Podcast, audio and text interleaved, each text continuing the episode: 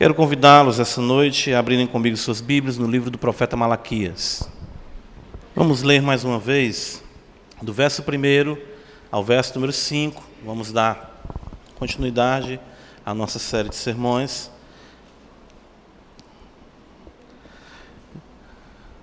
Diz-nos assim a palavra do nosso Deus.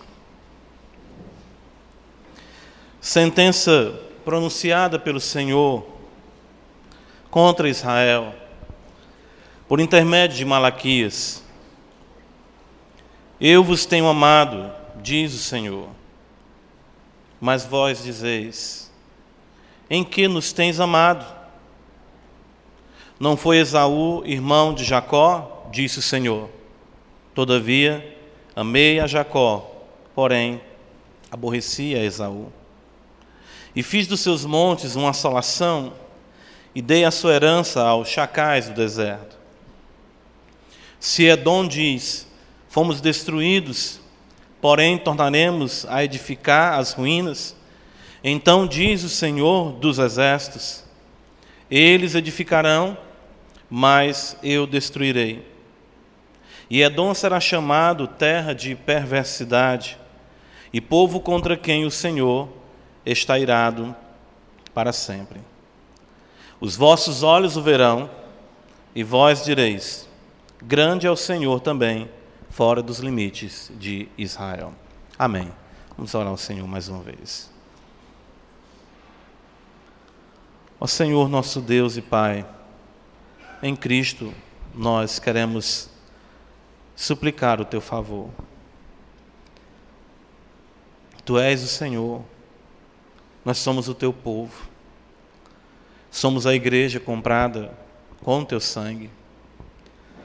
Nessa noite, Senhor, em que cada um se deslocou da sua casa para aqui estar, foi e é com a expectativa de que tu bondosamente nos aceite nos méritos do teu amado Filho e nos restaure as forças, nos limpe de nossos pecados e cada vez mais nos ensine a andarmos humildemente contigo. Entendemos, ó Deus, que precisamos de Ti. Lemos hoje, Tu falou, Senhor Jesus, sem mim nada vocês podem fazer. E nós confessamos publicamente isso. É com muito deleite que afirmamos a nossa impotência e nos fiamos unicamente na Tua onipotência. É com muito prazer, Senhor, que afirmamos que o Senhor é quem faz, o Senhor é quem nos escolheu. Tua palavra disse isso para nós também, isso hoje. Não foste vós que escolhestes a mim. E tu, Senhor, nos designou, e eu sei que a nossa vida só é real pelo fato de estarmos conectados em Ti, como os ramos estão na videira. Nós precisamos da seiva, da vida que flui do teu trono. Tu és a nossa vida. De fato, a tua graça é melhor do que a vida. Sem ti, tudo é desespero. Sem ti, tudo é trevas. Sem ti, tudo é dor. Sem ti, ó Deus, uma completa nulidade. Nós te louvamos porque tu nos atraiu para ti com laços de amor e deu significado à nossa vida, na vida do teu filho. Hoje podemos entender a razão pela qual aqui estamos e temos a esperança, um objetivo estabelecido pela tua palavra, a vida eterna contigo, a vida com propriedade para a glória e louvor do teu nome. Tu, Senhor, deu significado Tu, Senhor, nos trouxe a luz, a imortalidade, como diz a tua palavra. E nós queremos te agradecer por isso e cada vez mais suplicar o teu favor, para que nesse palmo de vida que temos aqui, possamos, ó Senhor, caminhar com perseverança a carreira que nos está proposta, olhando para o Senhor Jesus, o autor e consumador da nossa fé essa noite, mais ainda, que possamos nos desvencilhar de todo o peso e do pecado que tenazmente nos assedia e possamos, com desembaraço, correr a carreira, combater o bom combate, guardar a fé, crendo que o Senhor nos levará a salvo para o seu reino celestial. Fortalece essa convicção que possamos andar à luz das promessas, com a eternidade diante dos nossos olhos, considerando tudo que está à nossa volta efêmero, transitório, destituído de fato, de conteúdo e de vida que só é possível se encontrar no Senhor Jesus. Dá esta visão àqueles que ainda não têm, a visão aos que adentraram aqui desesperados, visão àqueles que têm essa noite como a única e de fato a última oportunidade de suas vidas de ouvirem a tua palavra. Ajuda-nos para que possamos assim te exaltar. Ser conosco, Pai. Fortalece a tua igreja. É o que te oramos em nome do Senhor Jesus Cristo, nosso redentor. Amém. Meus irmãos, nós estivemos em um momento anterior considerando a atualidade e a pertinência da mensagem de Malaquias para os nossos dias. Fizemos isso observando um paralelo com o que eles enfrentavam ali, aproximadamente no quinto século antes de Cristo e com a realidade da igreja brasileira, com a nossa realidade como crentes no Senhor Jesus Cristo. E podemos observar que, embora fossem os israelitas ah, aqueles que a quem foram confiados os oráculos de Deus e tantas promessas lhes tinham sido comunicadas, mesmo assim, lamentavelmente, como é intrínseco ao homem caído, eles começaram a declinar na sua devoção a Deus, na sua espiritualidade e no seu serviço ao Senhor. O livro de Malaquias ele é muito maravilhoso porque, como nós observamos no primeiro momento, o Senhor aborda, através do seu santo profeta, uma mensagem que é toda inclusiva, tratando desde o culto, da nossa relação com o Senhor, da nossa vida em nosso lar, como maridos, como esposas, exatamente mostrando a necessidade de uma liderança forte, também pautada na palavra de Deus. E, e, e, o Senhor mostra através do profeta que todas essas instituições, que são determinantes para a nossa peregrinação aqui, elas estavam ruindo por conta de uma falta de percepção da grandeza de Deus. E, de fato, uma falta de percepção daquilo que Deus não só era ou é, daquele que não só Deus era e é, mas também de tudo que o Senhor já tinha feito para com o seu povo. O povo volta do cativeiro, nós observamos, tem o templo restaurado, não com a mesma glória do templo de Salomão, o templo depois vai passar por outras reformas que vão torná-lo mais ah, proeminente ainda nos dias do Senhor Jesus, mas tinha um culto restaurado tinham os muros erguidos, a obra singular a qual o Senhor ah, confiou a Neemias foi impressionante. Em poucos dias, o muro foi erguido e a dignidade do povo foi restaurada. Mas, mesmo no processo de restauração do templo e dos muros, realidades simbólicas, vamos dizer, da própria ah, presença de Deus e do agrado de Deus para com o seu povo, mesmo assim, ali o povo ainda esmurecia. Deus levanta os profetas Ageu ali para com, confrontar o povo, profeta Zacarias. E com dificuldade, mas enfim, eles conseguem a, se projetar, vamos dizer, mais e terem mais tirado de sobre si o aviltamento que eles haviam sofrido com a deportação, com o exílio ali que o Senhor trouxe como juízo pelos seus pecados através da Babilônia, através de Nabucodonosor. Mas aquilo que eles esperavam acontecer, a grandeza da nação, as promessas que eles viam ali, a, a própria visão de Ezequiel, a própria as visões de Daniel, enfim, os profetas falavam de tempos de restauração, mas eles não conseguiam, de fato, contemplar aquilo com esperança, eles estavam desfalecendo, mesmo diante de tão grandes promessas, e passaram a vivenciar uma realidade de indiferença, de apatia e de desdém com a causa do Senhor. Chegando mesmo, como nós vimos, a se entregarem, com o passar do tempo, a um certo cinismo nós vimos isso em Malaquias, capítulo 2, verso 17, onde eles chegam a afirmar que uh, eles pensavam que quem fazia o mal passa por bom aos olhos do Senhor, e desses é que ele se agrada. Onde está o Deus do juízo? Chega a ser tão, tão terrível a postura dos crentes naquele contexto, que o Senhor chega a falar em uma condescendência ah, ah, muito tocante. No capítulo 3, versículo 13, o Senhor diz: As vossas palavras foram duras para mim, diz o Senhor, Deus Todo-Poderoso, Criador dos céus e da terra. Mas o Senhor, ele exatamente, nós podemos aqui entender o que Paulo fala em Efésios 4:30, quando ele diz: "Não entristeçais o espírito de Deus". Nós vemos Deus ser atingido pela indiferença do povo, pelo cinismo do povo, com palavras duras, chegando mesmo a dizer no versículo 14: "Inútil é servir a Deus". No capítulo 3 está escrito isso, verso 14.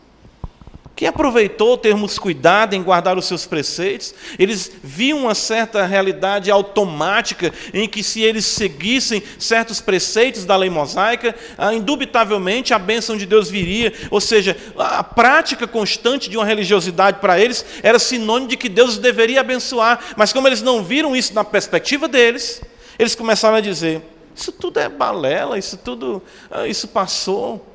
Se não tem mais necessidade de devoção, de amor, de dedicação.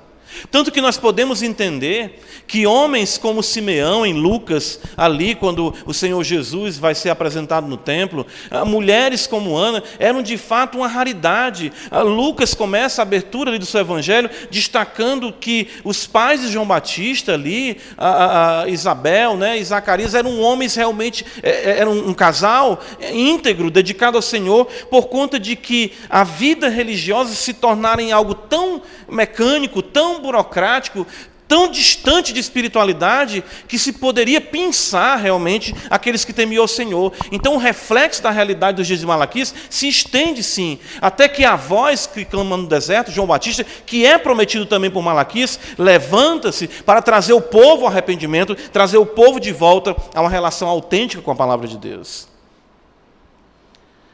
O que me deixa mais ainda impressionado, nós vimos isso, é como Deus exatamente a, atravessa essa realidade, vamos dizer assim. Como é que Deus então vai a, a fazer o seu povo se voltar para Ele? E aqui a maravilha do Evangelho nós cantamos cânticos que destacaram isso essa noite, nós desfalecemos, nós nos afastamos do Senhor, nós não levamos a Ele a nossa vida em oração, nossa espiritualidade se torna algo muitas vezes medíocre, nós sabemos disso. E a grandeza do Evangelho não é que nós venhamos ser como uma fênix e ressurgir das cinzas, essa figura mitológica que evoca, ah, vamos dizer, o recomeçar com grande destaque, enfim, é, reestruturar a vida. Não. O fato é que ali, na miséria, no pecado, é Deus que não desiste de nós e vem ao nosso encontro e nos anuncia aquilo que é necessário para a restauração do nosso coração. E o que é que Deus faz então? Nós vimos isso no capítulo 1. Uh, uh, o Senhor diz uma palavra através de Malaquias, uma sentença contra o povo. E é interessante que, mesmo sendo contra o povo, ou seja, mesmo estando contra, porque a atitude do povo era indiferente, apática, distante dele, ele se volta para aquele povo e diz: Eu tenho algo contra vocês. Eu tenho uma palavra dura para trazer para vocês. E de fato a necessidade do homem é de ouvir a sentença do Senhor, é de sentir o peso da palavra de Deus, para que possa ser tirado da sua letargia, da sua indiferença, da sua apatia para com as realidades do reino de Deus. E como é que Deus faz isso? Isso é surpreendente. Isso eu posso dizer para os irmãos que experimento isso como cristão. Deus olha para nós. Eu vou te dizer uma coisa. O que é? Eu te amo. Meu Deus, o que é isso? Eu pensei que Deus iria aqui agora né, fazer algo terrível comigo, Ele iria me massacrar, e de fato nós merecemos isso. Nós merecemos a condenação, merecemos o castigo pelos nossos pecados. Isso também não quer dizer que uma coisa exclui a outra, de que Deus não nos discipline e cuide de nós, mas o fato é que Ele fala através do profeta Malaquias: Eu vos tenho amado, diz o Senhor. Eu vos tenho amado.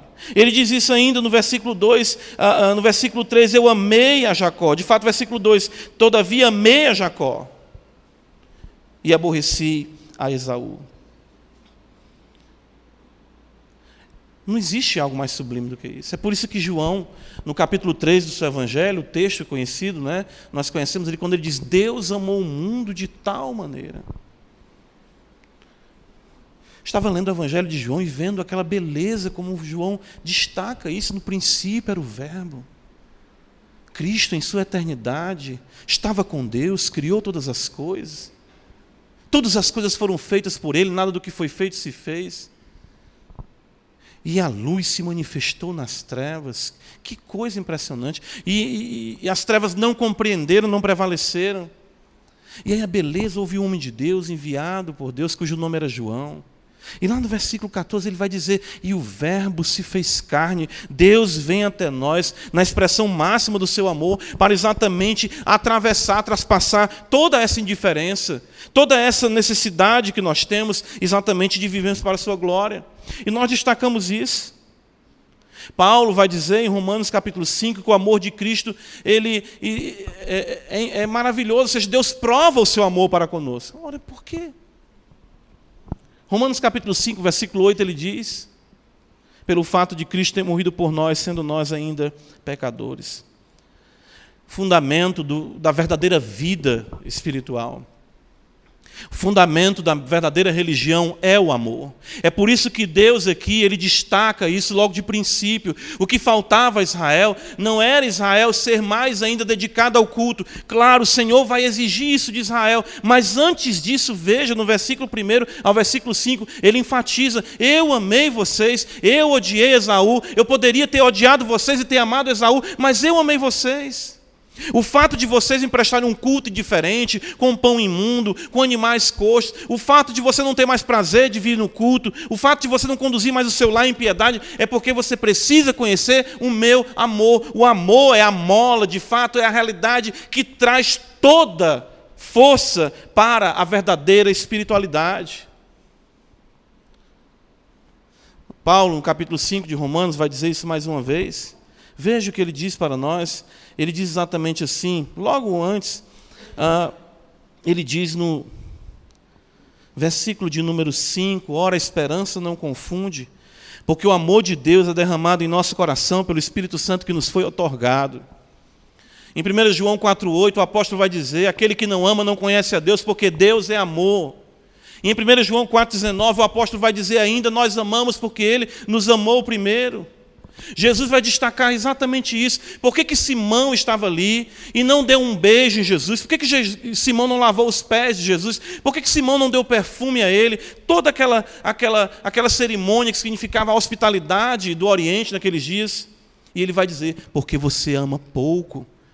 Essa mulher que adentrou aqui, que me beija, que derrama esse perfume sobre mim, que enxuga os meus pés com os seus cabelos, ela exatamente muito amou, porque ela foi muito perdoada.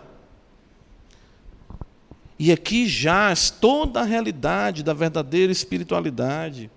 Gálatas 5,6, o apóstolo vai dizer que a fé atua pelo amor. Então é tão tênue isso, o legalismo é algo terrível, porque nós passamos a, a, a, abraçarmos a religiosidade como uma meta a ser desenvolvida, alcançada por nós, como uma meta de desempenho, ah, como se fosse uma realidade ah, apenas de projetarmos as nossas conquistas, isso sim em âmbito religioso. Aí muitas vezes conseguimos orar, conseguimos ler, conseguimos sustentar isso por um mês, dois meses, três meses, seis meses, mas desfalecemos por quê? Porque falta o combustível do amor.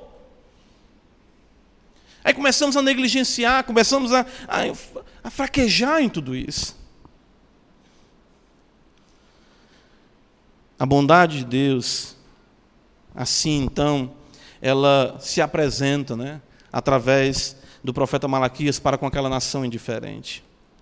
Mas é impressionante como, mesmo apresentando esse amor, veja, Malaquias capítulo 1, versículo 2, ah, nós temos a falta de percepção do povo para com a grandeza desse amor. E o que é que exatamente tolhe o povo de perceber esse amor? O que é que tolhe o povo de ver esse amor? E nós vemos que é simplesmente a ingratidão. Versículo 2, o Senhor fala: Eu vos tenho amado, diz o Senhor. Mas vós dizeis, em que nos tens amado? Irmãos, isso é algo extremamente doloroso para Deus ouvir. Em que nos tens amado? Irmãos, que coisa impressionante. Eu sou pai, muitos do, dos que aqui estão também, como mãe. E quando um filho chega para nós, o senhor não faz nada por mim, eu não faço nada por ti. O senhor não me ama, ou um filho ou uma filha chega, o senhor não me ama. Como é? Toda a minha vida consiste exatamente em viver para ti. E você chega para mim e diz: no que que eu tenho te amado? Ora, se isso é doloroso para nós, como pais, como progenitores, muito mais para Deus, que nele não há nenhuma sombra nem variação de mudança no que concerne a bondade despejada, dispensada dos céus sobre nós, diz Tiago isso. Essa indagação, irmãos, traz toda a amargura à tona de um povo que passou a aferir e traduzir o amor de Deus apenas no que recebia ou no que podia ver. E nós nos tornamos assim também. Eu digo nós, a começar por mim. Nós começamos a questionar o amor de Deus por conta de que não obtemos aquilo que gostaríamos de obter, ou por traduzirmos o amor de Deus em coisas tangíveis, importantes para nós, no contexto apenas dessa esfera imediata, transitória. Por que, que o Senhor não me faz passar uh, no Enem? Por que, que o Senhor não me cura dessa doença? Por que, que o Senhor sempre me deixa levar uma vida apertada no vermelho? Por que, que o meu marido não serve a Deus? Por que, que eu não tenho marido? Por que, que eu não tenho esposa? Por que, Senhor, onde está o teu amor? Veja. Essa foi a realidade do povo de Israel naqueles dias. O povo de Israel olhou à sua volta e não viu a, concretização deles serem projetados como uma potência mundial como o Messias destruindo a dominação estrangeira e trazendo para eles os tempos de glória prometidos nos profetas. O fato, irmãos, é que a teologia da prosperidade é antiga. E é isso que nós vemos aqui nos dias de Malaquias. Que é isso? Onde está a bênção de Deus? Em que, que nos tem, tu nos tem amado? Me mostra alguma coisa. Eu já mesmo me vi assim, como pecador, dizendo para o Senhor: Senhor, me dá uma prova de amor. Olha só, está tudo dando errado. E o Senhor fala para nós que Ele tem nos amado. E nós não conseguimos entender a grandeza disso. É um cântico que nós cantamos, né, que diz que nós nunca saberemos o preço dos nossos pecados sobre a cruz. Se Deus nos deixasse sentir pelo menos o peso de um pecado, nós iríamos entender o que é gratidão, iríamos andar de joelhos, suplicando cada vez mais para amarmos o Senhor por tão grande salvação revelada em nosso Senhor Jesus Cristo. Irmãos, a questão que o Senhor queria que eles entendessem não era o que, mas era quem. A questão não é o que eu tenho, a questão não é o que eu posso ter, a questão não é de fato nem quem eu sou, a questão é eu, o Senhor, tenho te amado. Evangelho de João, capítulo 17, nós conhecemos bem esse texto, não é? Veja só,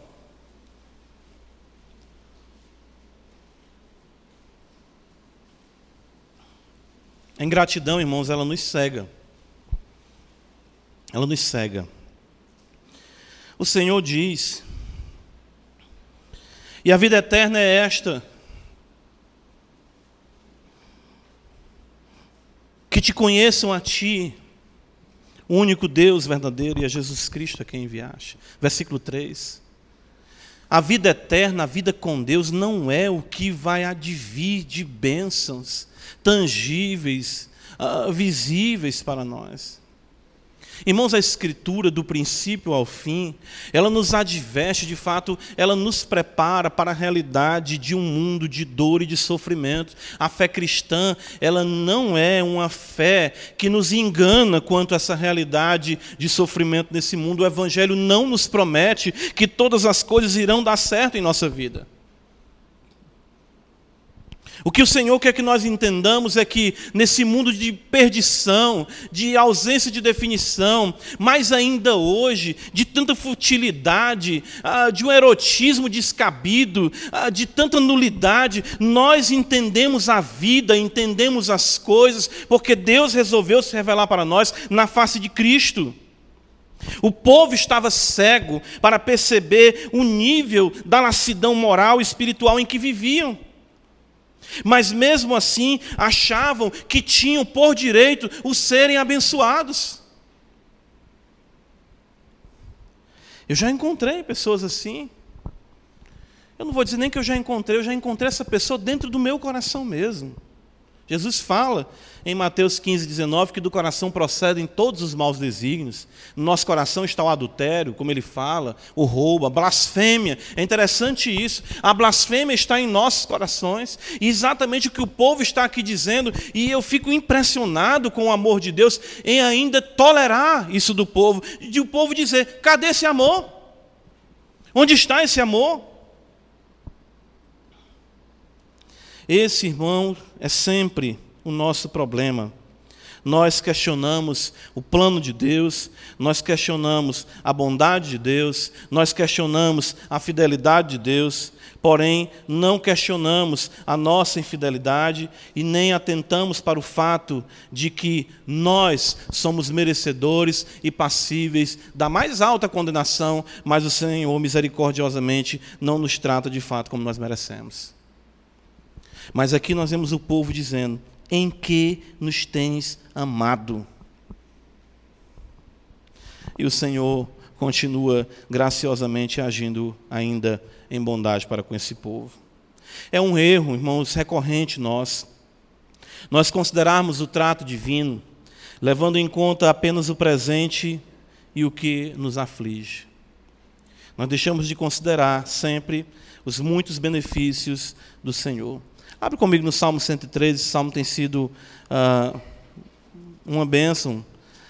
Tenho lido esse salmo durante vários dias, colocado uma parte dele num quadro branco lá em casa, e, e observando o que o salmista destaca aqui, exatamente da bondade de Deus.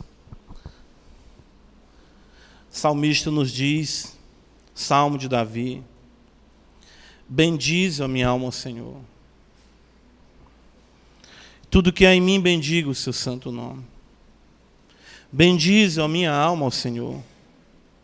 E não te esqueças de nenhum só de seus benefícios. Nós temos memória curta, nós temos memória muito curta para com as benesses do Senhor. E o que é que ele vai destacar, primeiramente, aqui como benefício? Olha só, ele vai dizer: Ele é quem abre a porta de emprego para ti. É isso que está na sua Bíblia. Ele é quem vai te dar um bom casamento. Ele é quem vai te fazer mãe. Né? Filho hoje virou um artigo de luxo. Né? As pessoas protelam cada vez mais e vão ter o filho dentro de um contexto de consumismo. Ele é quem perdoa todas as tuas iniquidades. Veja o amor de Deus. Ele é quem perdoa todas as tuas iniquidades, quem sara todas as tuas enfermidades. Aí você vai dizer: olha aí, pastor, não é para a gente ficar doente. Não, não é isso que o texto está dizendo. Quando Pedro vai interpretar o texto de Isaías, que fala que ele tomou sobre si as nossas enfermidades, ele vai dizer exatamente a questão do próprio pecado, que o pecado de fato é que é o fundamento, é a matriz de todo o mal em nossa vida. Não há doença maior do que essa quem da cova redime a tua vida e te coroa de graça e de misericórdia. Veja só, quem farta de bens a tua velhice, de sorte que a tua mocidade se renova como a da águia. Deus nos dá perspectiva na, na realidade do contexto ali de Israel, a, da idade mais desprovida de sustento ou de valor. Na velhice. Né? Hoje não, hoje em dia a gente tem tantas coisas, aposentadoria, tanta coisa aí que. Naqueles dias não, o velho era, era nada. Mas ele iria exatamente dar sentido à vida no contexto em que a pessoa poderia se sentir menos valorosa ou menos útil para a sociedade. O Senhor faz justiça ah, e julga, ele diz exatamente os oprimidos manifestou os seus caminhos a Moisés, os seus feitos aos filhos de Israel. Veja o versículo 8: o Senhor é misericordioso e compassivo, longânimo e assaz, ou seja, muito benigno. Não repreende perpetuamente, nem conserva para sempre a sua ira. O salmista evoca toda a realidade de pecado que nos é pertinente, mas ele não nos trata segundo os nossos pecados, nem nos retribui constante as nossas iniquidades. Nós precisamos pregar isso para nós. Veja, quanto o céu se alteia acima da terra, assim é grande a sua misericórdia para com os que o temem. Quanto disto o oriente do ocidente, assim ele afasta de nós as nossas transgressões. Como um pai se compadece de seus filhos, assim o Senhor se compadece dos que o temem, pois ele conhece a nossa estrutura e sabe que somos pó. O que é que o salmista celebra? O que é que ele tem um cuidado de não esquecer? O que é que ele tem um cuidado de trazer à memória? É exatamente esse amor, essa misericórdia, para que a ingratidão não se acentue em seu coração. A ingratidão traz um gosto amargo na boca da espiritualidade e faz com que nós ficamos completamente ah, desprovidos de percebermos e de apreciarmos aquilo que é saboroso no contexto em Cristo Jesus não cantamos com propriedade, não oramos com propriedade, não nos relacionamos com propriedade pela ingratidão, por essa pergunta levantada constantemente pelo nosso coração: onde está o Senhor? Cadê a tua bênção? Me ajuda, eu não vejo nada. O que é isso? Eu te livrei do inferno, eu te livrei de tão grande condenação, eu te amei.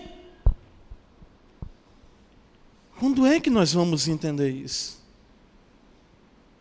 Nós demoramos a entender isso eu começo a dizer isso, a começar em mim mesmo. As circunstâncias elas são difíceis para nós enxergarmos essa realidade do amor de Deus. E ainda perdemos o, o, o sentido, ou seja, não, não consideramos o fato de que ainda somos pecadores e de que estamos sendo cada dia trabalhados e disciplinados pelo Senhor para nos adequarmos mais ainda à Sua vontade. Deus não pode ser contra a Sua palavra e retirar a Sua mão de agir em nossas vidas. Volta comigo para Malaquias, veja, a, a ingratidão faz com que nós não vejamos a grandeza do amor. E Deus então vai fazer algo muito interessante aqui.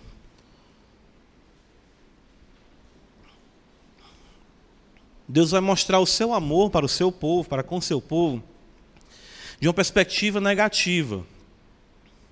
Ele vai dizer assim: você está exatamente lamentando a sua vida? Pois eu vou dizer o que é que eu podia ter feito com você. Eu vou dizer o que poderia ser a sua vida se eu não tivesse te amado. E ele vai dizer para nós, veja, versículo ainda de número 2, ele fala: Eu vos tenho amado, diz o Senhor. Mas vós dizeis: Em que nos tens amado? Aí o Senhor vai dizer: Não foi Esaú, irmão de Jacó? Disse o Senhor. Todavia amei Jacó, porém aborreci Esaú, e fiz dos seus montes uma assolação, e dei a sua herança aos chacais no deserto. Se Edom diz: Fomos destruídos, porém tornaremos a edificar as ruínas. Então diz o Senhor dos Exércitos: Eles edificarão, mas eu destruirei. E Edom será chamado terra de perversidade, povo contra quem o Senhor está irado para sempre.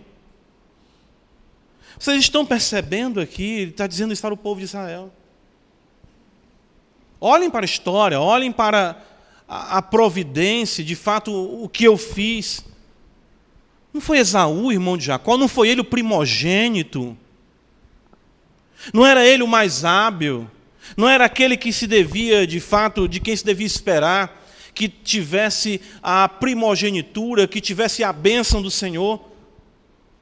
Não era até ele mesmo preferido por Isaac? Pois eu aborreci a Esaú. Eu odiei a Esaú. Esaú é um povo contra o qual eu estou irado para sempre.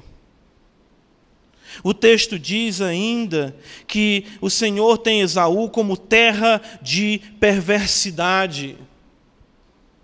Um povo sobre o qual paira para sempre o desagrado divino. Pare para pensar nisso, é o que o Senhor está dizendo. Você poderia ser um preterido. Você poderia ser alguém que foi determinado por Deus para a condenação, para a destruição. Livro de Provérbios, capítulo de número 16, um texto difícil para nós, porém é claro em toda a grandeza do amor de Deus em amar quem Ele quer e não estender esse amor a quem Ele não quer, Ele não é devedor a ninguém. E por que, que Deus alcançou a tua vida, alcançou a minha vida e não alcançou a vida do teu irmão, da tua irmã, ou da tua mãe, ou do teu pai? Enfim, pessoas até que tenham talvez uma conduta melhor do que a sua.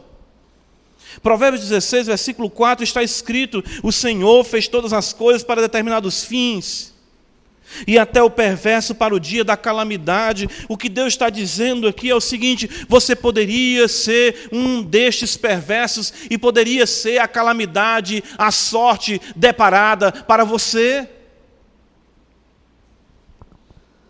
O povo não conseguia entender, então Deus traz a perspectiva da preterição, o fato de Deus deixar Esaú entregue aos seus pecados. Olhe para a realidade de Esaú. Isso, irmãos, deveria nos fazer tremer. O fato de que eu não sou odiado, o fato de que Deus resolveu me fazer alvo do seu amor, porque existem aqueles os quais Deus fez alvo para sempre do seu desagrado. Se Deus ele é intenso em amar, Deus também é intenso em aplicar a sua justiça. O profeta chega a dizer que os edomitas, eles eh, enfrentaram, ah, alguns vão destacar o período dessa calamidade que eles enfrentaram, mas o fato é que os edomitas ah, eram um povo ah, que conseguiram se estabelecer em realidades rochosas. Nós vimos isso aqui no dia de Obadias, achavam-se um povo forte, que ninguém poderia destruí-los. Veja no versículo 4 que se é onde fomos destruídos, porém tornaremos a edificar as ruínas, então diz o Senhor, eles edificarão, mas eu destruirei o que Deus está dizendo é: nada do que ele faça prosperará, porque eu sou contra ele.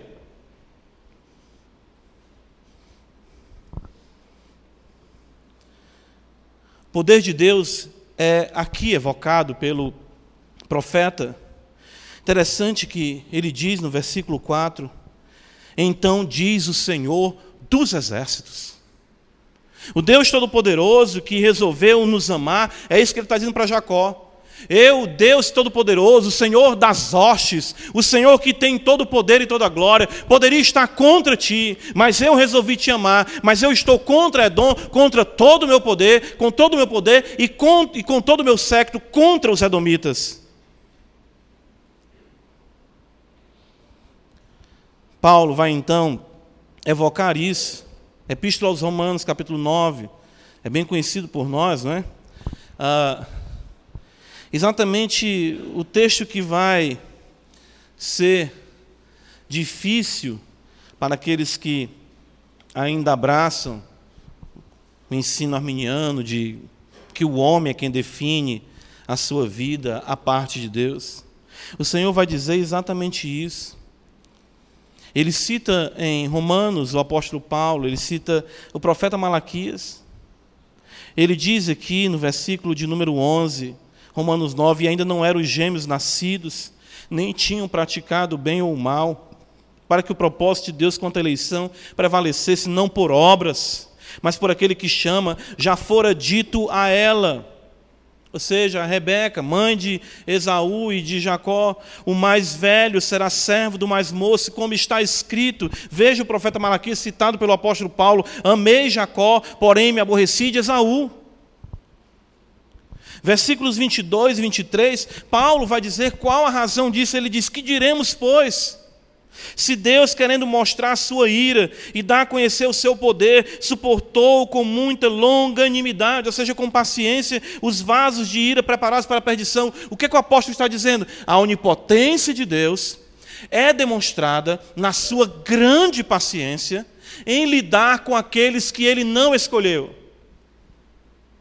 Todos nós ficamos surpresos com um mundo que já aí nós estamos há milhares de anos em que o pecado cresce, se multiplica, vamos dizer assim. E nós olhamos para as mazelas desse mundo, as injustiças, a instituição da imoralidade e ficamos impressionados. Como é que Deus não faz nada? Deus não faz nada?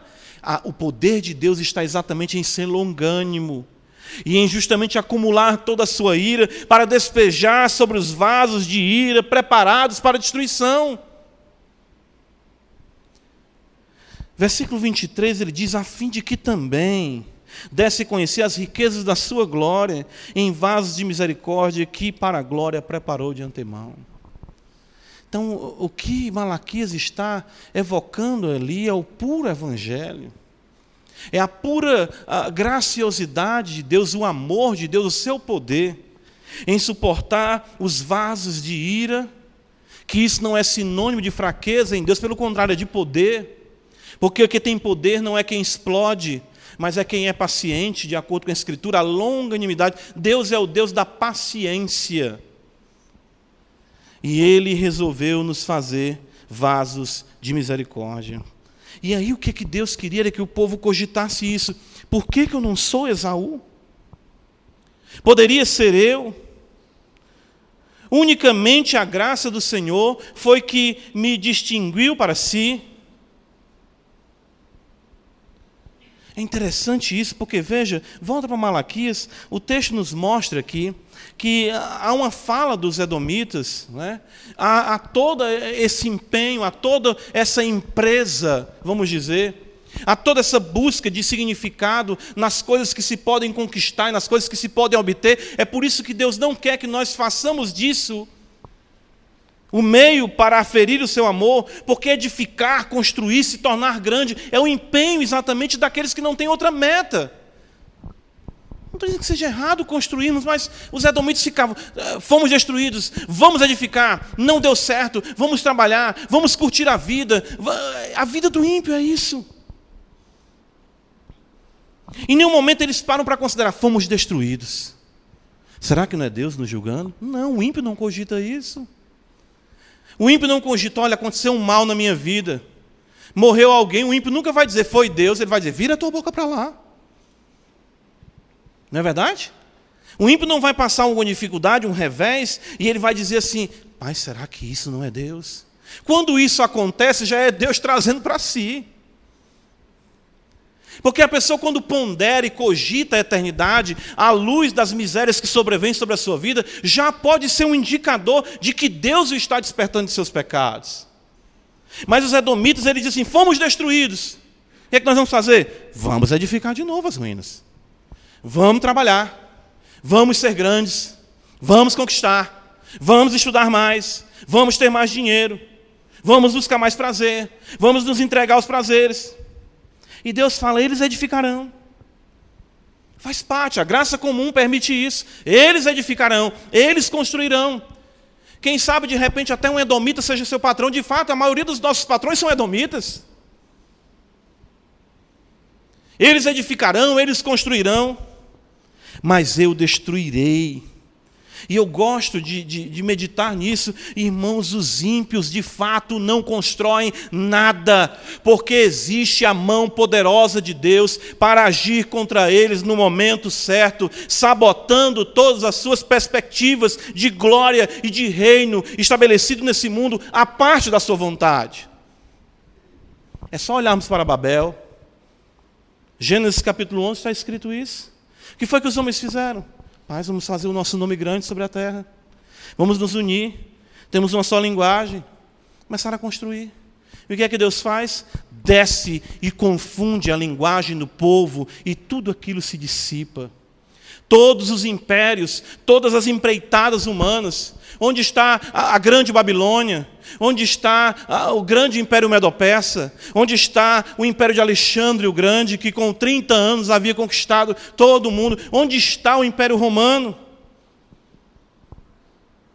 Onde está a glória dos países colonizadores que nós podemos observar nos livros de história? Nunca mais porque o Senhor diz: Eles edificarão, mas eu destruirei. Irmãos, percebam isso, que o que é que Deus está dizendo aqui? Vocês entenderam isso? Eu poderia estar constantemente agindo contra vocês. Mas a pequena coisa que vocês têm, o pequeno universo que é a vida de vocês, repousa sobre ele a minha bênção. A vida de vocês. E aí o Salmo 127, abre comigo a escritura, vai mostrar exatamente esse contraste, veja como é belo. A gente já passou por, por, por esses cânticos de degraus, mas veja só o que está escrito.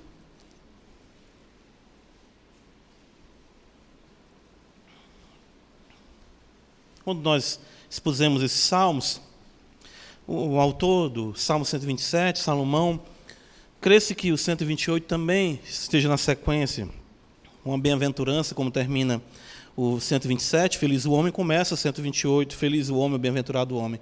Veja como é exatamente isso. Se o Senhor não edificar a casa, em vão trabalhos que edificam, é isso que Deus está falando. É isso lá em Edom. Eles vão construir, vão construir, vão ter muita coisa. Se o Senhor não guardar a cidade, vão vigiar a sentinela. Inútil, ele fala isso para o povo de Israel: vos será levantar de madrugada, repousar tarde, comer o pão que penosamente granjeastes. Aos seus amados ele o dá enquanto dorme. E Salomão sabia disso porque Deus deu a glória de Israel a Salomão, ele dormindo. O Senhor apareceu a Salomão dele dormindo. Não foi Salomão sendo uma potência, uma genialidade na indústria, na economia, não. Deus em sonho chegou para ele: o que é que você quer? Senhor, eu quero sabedoria para servir o teu povo. E Deus fez Salomão grande ao ponto de ser, vamos dizer, um, um tipo é, de Cristo. Cristo vai dizer: Eu sou maior do que Salomão, a sabedoria do Senhor, maior do que a de Salomão. E olha o versículo 3: a herança do Senhor são os filhos, o fruto do vento, seu galardão, tudo isso é, é bênção do Senhor, como flechas na mão do guerreiro, não, não é nada do que vocês estão pensando, não é assim. O, versículo, o Salmo 128 vai dizer: Bem-aventurado aquele que teme ao Senhor e anda nos seus caminhos. Olha a diferença, existe felicidade de fato na vida do justo, embora ele não tenha a grandeza, o império, ou a riqueza, enfim, em que nos tem amado, mas ele diz: Tu é feliz, tu é mais do que feliz. O versículo 5 do Salmo 127 diz: Feliz o homem, e no versículo 1 do Salmo 128 começa: Feliz o homem, bem-aventurado aquele que teme ao Senhor. Você vai trabalhar, ter o seu pão de cada dia, você vai estar com a sua esposa, vai viver tranquilo, os seus filhos vão crescer à roda da sua mesa. Eis como será abençoado. Eu, tô, eu estou abençoando a tua casa. Eu pairo a minha bênção sobre a tua vida. Entende isso? Tu és meu, eu resolvi te abençoar. Eu cuido de ti saindo para o trabalho, eu cuido de ti voltando, eu cuido da tua esposa, eu cuido dos teus filhos, eu farei com que tu veja os filhos dos teus filhos. Mas contra aqueles que eu não amei, eu determinei miséria sobre a vida deles, embora aparentemente pareça tudo estar bem, um mal súbito virá sobre eles. De, repente acordarão e se verão em lugares escorregadios, como diz Asaf no Salmo 73. Os ímpios, irmãos, embora construam, embora se abençoem, não é? Não, eu tenho isso aqui graças ao Senhor e Salvador Jesus Cristo. Ave Maria se não fosse Deus. Né? Embora se afirmem, embora digam, não, isso aqui tudo é Deus, serão sempre alvos da ira e desagrado divino. Que Deus está dizendo é isso. Considera isso, Israel. Considera isso ele está dizendo para nós, versículo 4, veja, se é dom disso fomos destruídos, porém tornaremos a edificar das ruínas, então diz o Senhor dos exércitos, eles edificarão, mas eu destruirei. E Edom será chamado terra de perversidade, povo contra quem o Senhor está irado para sempre. E ele diz: Os vossos olhos verão, Ele diz isso. E vós direis, vocês vão, vocês vão cair em si, de que grande é o Senhor, também fora dos limites de Israel. Ou seja, Deus não, não está deixando as nações andarem como querem. Deus não é um Deus tribal, a semelhança dos deuses de Edom ou de outros, outros povos. Nós vemos o domínio do Senhor sobre os ímpios. É real e eficaz a soberania de Yahvé. E que, mesmo sendo esta história marcada por corrupção e injustiça, o Senhor mantém o seu domínio. Deus está dizendo: Eu estou no controle de tudo.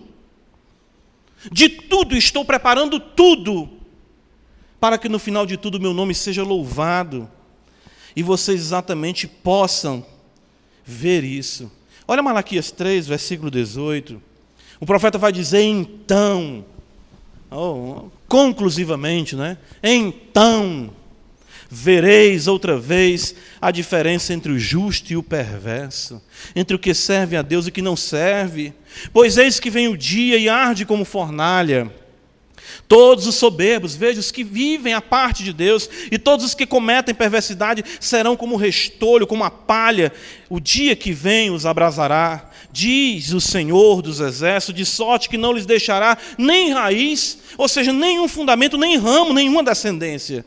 Mas para vós outros que temeis o meu nome, nascerá o sol da justiça, trazendo salvação nas suas asas, saireis e saltareis como bezerros soltos da estrebaria, pisareis os perversos, porque se farão cinzas debaixo das plantas dos vossos pés, naquele dia que preparei, diz o Senhor dos exércitos.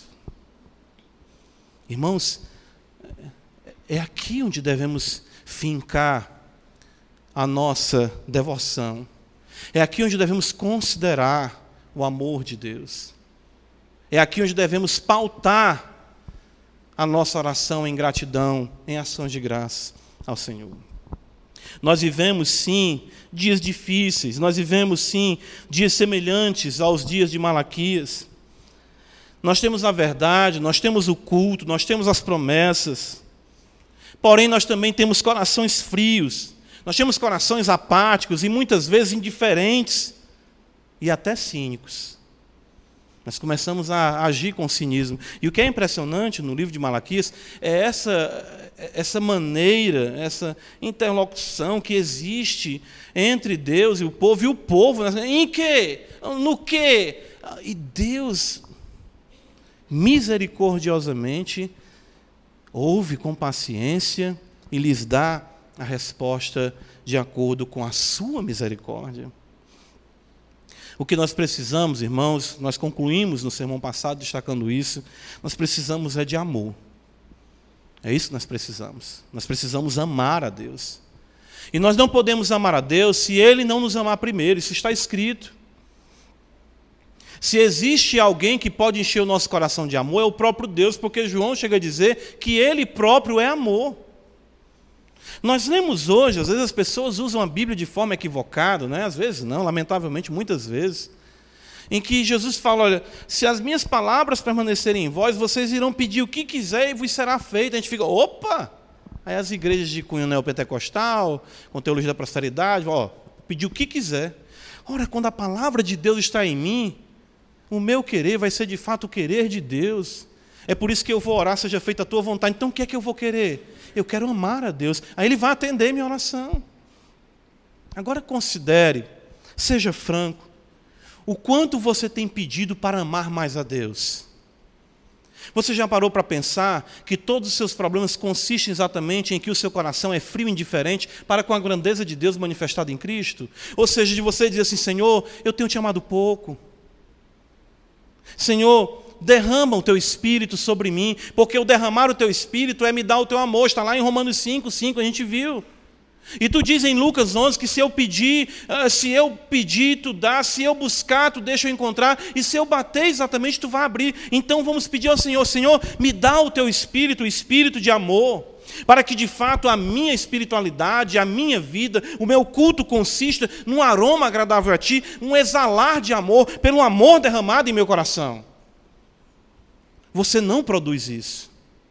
Você não tem como produzir isso. O que você pode produzir no seu coração, sabe o que é? Blasfêmia. Está escrito isso. O seu coração, ele é ingrato. O seu coração, ele consegue lamentavelmente pensar as piores coisas acerca de Deus. Mas Deus pode vencer o teu coração essa noite. Deus pode vencer o meu coração. Deus pode vencer o nosso coração, e isso é em amor. Ele pode nos fazer ver a grandeza da cruz de tal forma que a vida cristã se torne muito mais agradável para nós. Faz tempo que eu não cito, né? Então vamos lá. O John Bunyan, peregrino. Ele caminha até chegar à porta de intérprete e ali ele adentra e ele vê muitas coisas, intérprete explica para ele. Ele compreende muitas coisas, mas sempre com um fardo nas suas costas. É interessante, atentem para isso. O cristão anda muito tempo com. Sabe? Igual aquela hienazinha daquele desenho animado que eu assisti quando era criança. Muitos aqui não vão nem lembrar, né? Ó oh, vida, né? Ó oh, Deus, ó oh, azar. Né? Ou então o carrinho antigo do Polidinho, né? Os irmãos também não lembram, não. Ninguém olha para mim, né? Eu tô... Então, o cristão, ele vai caminhando e ele se depara com a cruz. Ora, o cristão já sabia o que era cruz, mas ele vê a cruz como ele nunca viu. Ele para e olha para a cruz, e ele então vê que ele, o Senhor, tomou sobre si o juízo que lhe era pertinente, para que ele vivesse a vida que não lhe era pertinente. E John Bunyan disse: naquele momento, seus olhos se enchem de lágrimas, o fardo se desprende de cristão, rola para dentro do túmulo do Senhor Jesus. Ele recebe novas vestes, um certificado ali, e ele então passa a caminhar com mais leveza rumo à cidade celestial. Nós precisamos disso. Precisamos ser a, a nossa vida, me permita que o cearense, precisa ser atalhada pela cruz. Sabe, a gente precisa ver o Calvário, ver o grande amor de Deus, para que a gente possa, enfim, ser constrangido em amor. Nós precisamos quebrar essa atitude de ingratidão, porque a ingratidão nos cega começamos a questionar a bondade de Deus, começamos a questionar as ações de Deus, começamos a questionar se a fé é verdadeira, se vale a pena tudo isso. Começamos a questionar por que eu estou vindo aqui há 15, 20 anos e minha vida é do mesmo jeito. Isso é ingratidão. É exatamente, você vai observar uma, uma sequência, né? é uma progressão para baixo. A ausência de se ver o amor, a ingratidão, nos leva exatamente a essa espiritualidade apática. Nós precisamos considerar que se não fosse o Senhor, nós estaríamos apenas entesourando para o fogo eterno. Olhe para Esaú. Olhe para Esaú. Ele está dizendo. Olha para Pedro e Judas. Por que, que Deus, por que, que Jesus, isso é muito belo, né? Pedro nega o Senhor e, e, e Lucas diz, né? E quando ele nega ali, a terceira vez, o galo canta, e aí acontece. Para mim, aquela descrição de Lucas, ela é mais do que hollywoodiana. Diz que os olhos de Jesus batem com os olhos de Pedro. Aí Pedro faz o quê? Chora amargamente. Mas os olhos de Jesus nunca foram ao encontro dos olhos de Judas. Pense nisso. Ele busca os seus olhos, ele busca os meus olhos, mas ele não busca os olhos de Judas. Ele está dizendo: pense nisso. Eu resolvi te amar. Eu poderia virar o meu rosto para ti, embora tu me negue. Mas eu te tomei para mim e você não vai ser nunca como um Judas. Consideremos isso para que a nossa devoção seja com mais propriedade para a glória de Deus. Amém, irmãos. Senhor, nós só podemos render graças a Ti. Quem somos nós? Deus, nós como igreja queremos aqui pedir, Senhor, amor. Eu tenho certeza que muitos dos santos que aqui estão e o meu desejo é que todos os santos que aqui estão, todos nós estamos em um só propósito de te pedir amor. Abençoa a igreja, Senhor, de Parquelândia com muito amor. Nós precisamos, Senhor. Nós precisamos, para que a nossa vida seja autêntica, em devoção. Perdoa a ingratidão, Senhor. Perdoa a murmuração, perdoa o questionar a tua providência, faz-nos pessoas mais resignadas, confiantes de que tu está no controle e de que sempre, sempre, sempre o que está acontecendo na nossa vida é o melhor para nós. Porque tu nos amou. Tu poderia ter nos tratado como Esaú, como Judas ou qualquer outro preterido mas tu resolveu nos amar. Olha a nossa história, Senhor. De fato, nós é que devemos olhar para a nossa história e ver que nada nos recomenda, mas tu resolveu nos amar, resolveu nos fazer felizes. E nisso consiste a felicidade, no conhecimento do Senhor, na face de Cristo. Nós te agradecemos, Pai, por tudo. Em nome de Jesus. Amém.